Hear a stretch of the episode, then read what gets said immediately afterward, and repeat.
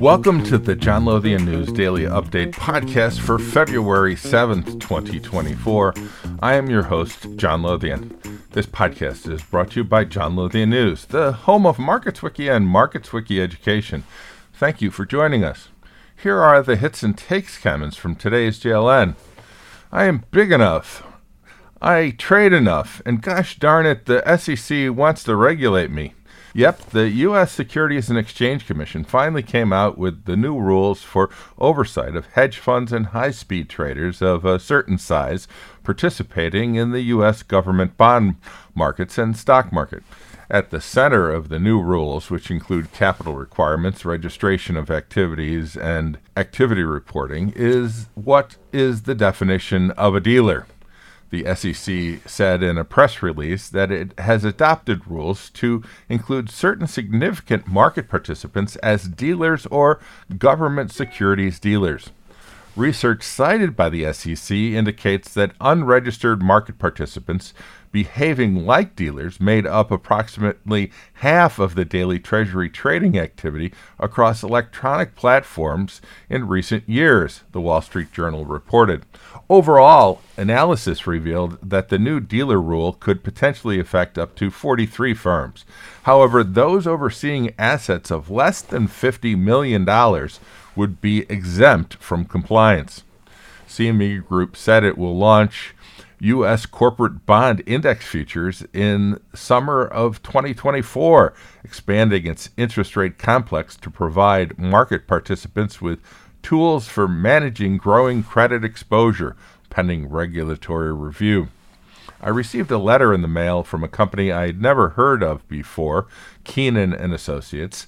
The letter explains that it is an insurance brokerage company that provides insurance related risk management and claims services throughout California and to clients across the country. They wrote because they experienced a cybersecurity incident on some Keenan network servers, and that data obtained from Keenan servers included my date of birth, social security number, passport number, driver's license number, health insurance information, and general health information. Wow. Now, what's interesting to me is that I don't ever remember giving my passport number to any healthcare provider, so I'm wondering how Keenan and Associates came across that information, or if the Keenan client was the U.S. government who has access to my passport number. Then why would the government want or need my general health information? The letter also includes a free 24 month subscription to Experian Identity Works Credit 1B product that helps protect the possible misuse of my personal information. Maybe the whole thing is a come on for selling identity theft protection. Who knows? But I guess I will sign up. Our most read stories from our previous edition of JLN Options were Eurex launches mid curve options on Euro Stoxx 50 index dividend futures from FX News Group. We're heading for new cryptocurrency crisis, predicts Wall Street veteran from the Daily Mail. SEC forces hedge funds, high frequency traders to register in latest showdown with industry from MarketWatch. Subscribe to the free JLN Options newsletter with a link in today's JLN. Here are more stories from the first read section of today's JLN. We have episode 6 of Futures Discovery. Futures Discovery, regulation, and do you need to be registered? Today, we're diving headfirst into a crucial topic that affects every trader's journey into the world of futures trading regulation, and do you need to be registered? Buckle up as we unravel the intricate web of rules and regulations that shape the landscape of the futures market. You can watch this video on johnlothiannews.com. Decline of the star stock picker. Investors pull $150 billion from equity hedge funds. Clients tire of managers' poor returns in bull and bear markets. Equity long short funds have underperformed the U.S. stock market in nine out of the last 10 markets. One of the oldest and best known hedge fund strategies has suffered nearly $150 billion in client withdrawals over the past five years, as investors tire of their inability to capitalize on bull markets or protect them during downturns so called equity long short funds, which try to buy stocks to do well and bet against names set to perform poorly, have underperformed the U.S. stock market in nine out of the past 10 years, according to NASDAQ eVestment, after failing to adapt to markets largely dominated by central banks. My comment. The long and short of this is eeny, meeny, miny, mo is not working as well anymore. Here's another story. This one is from the Financial Times as well. The headline New York Community Bank seeks to reassure investors after Moody's downgrade. Regional bank promotes former Flagstar chief to executive role after rating cut to junk. U.S. regional lender New York Community Bancorp has sought to reassure investors that it is still taking in new deposits after a week in which it saw its share price has more than halved and it was downgraded to junk status by Moody's. The bank also announced that Alessandro DiNello, the former chief executive of Flagstar Bank, which NYCB bought in 2022, would take on an executive role. My comment Remain calm. All is well. Here's another story, this one from the Financial Times as well. The headline Meme lord Litquidity reveals his true identity. Banker whose satirical alter ego gained cult like following on Wall Street talks exclusively to the Financial Times. Being friends with Hank Medina is a dangerous game.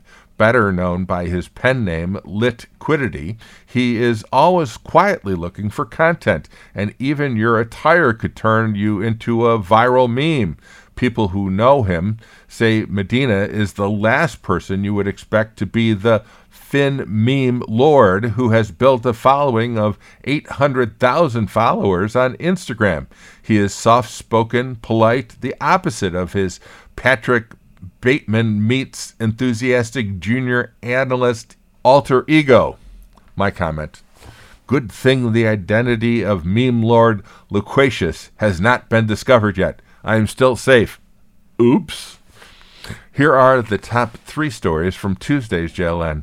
Our most click item Tuesday was Intercontinental Exchange reports January 2024 statistics from the Intercontinental Exchange, or ICE. Second was our Markets Wiki page for Jahmal Cole, the founder of My Block, My Hood, My City. Third was Cboe Global Markets reports trading volume for January 2024 from Cboe Global Markets. Here are the top four stories from the lead section of today's JLN. The first story is from Bloomberg. The headline is SEC increases oversight for hedge funds, high speed traders. Traders and funds have warned the cost of new rules could lead them to pull back from key markets. Wall Street's top regulator extended its authority into new corners of the financial industry on Tuesday, adopting rules targeting firms that are among the most active buyers and sellers of U.S. government bonds and stocks. The Securities and Exchange Commission will now require dozens of firms, including high speed traders and hedge funds, to face new capital requirements, register their activities, and report more information on their transactions. The changes resulted from the SEC's 3 to 2 vote to broaden its definition of what it considers to be a securities dealer. The next story is from the Financial Times. The headline Brussels agrees new rules to shift derivatives clearing from London. EU based traders required to send minimum amount of swaps contracts through active accounts. Brussels has agreed rules that will force derivatives traders to funnel part of their deals through accounts at clearinghouses in the bloc in a plan to wrestle a share of the vast market away from the City of London.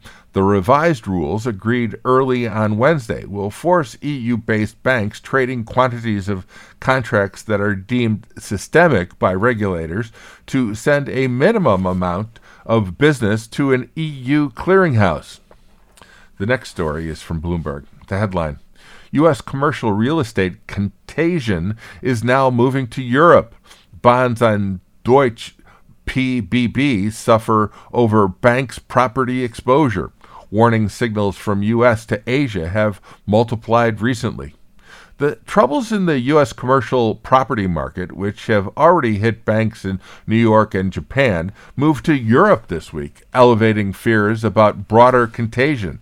The latest victim was Germany's Deutsche Pfandbriefbank AG, which saw its bonds slump on concern about its exposure to the sector. It responded by issuing an unscheduled statement Wednesday that it had increased provisions because of the quote persistent weakness of the real estate markets unquote. It described the current turmoil as the quote greatest real estate crisis since the financial crisis unquote. Here's another story, this one from Bloomberg. The headline Faster U.S. stock trading has currency market anchor CLS on edge. An estimated $65 billion of trades could miss a faster cutoff. CLS says around a third of asset managers not ready for shift. CLS, the world's largest foreign exchange settlement firm, is racing to figure out a way to get the $7.5 trillion a day currency market ready for a huge change to trading in U.S. stocks.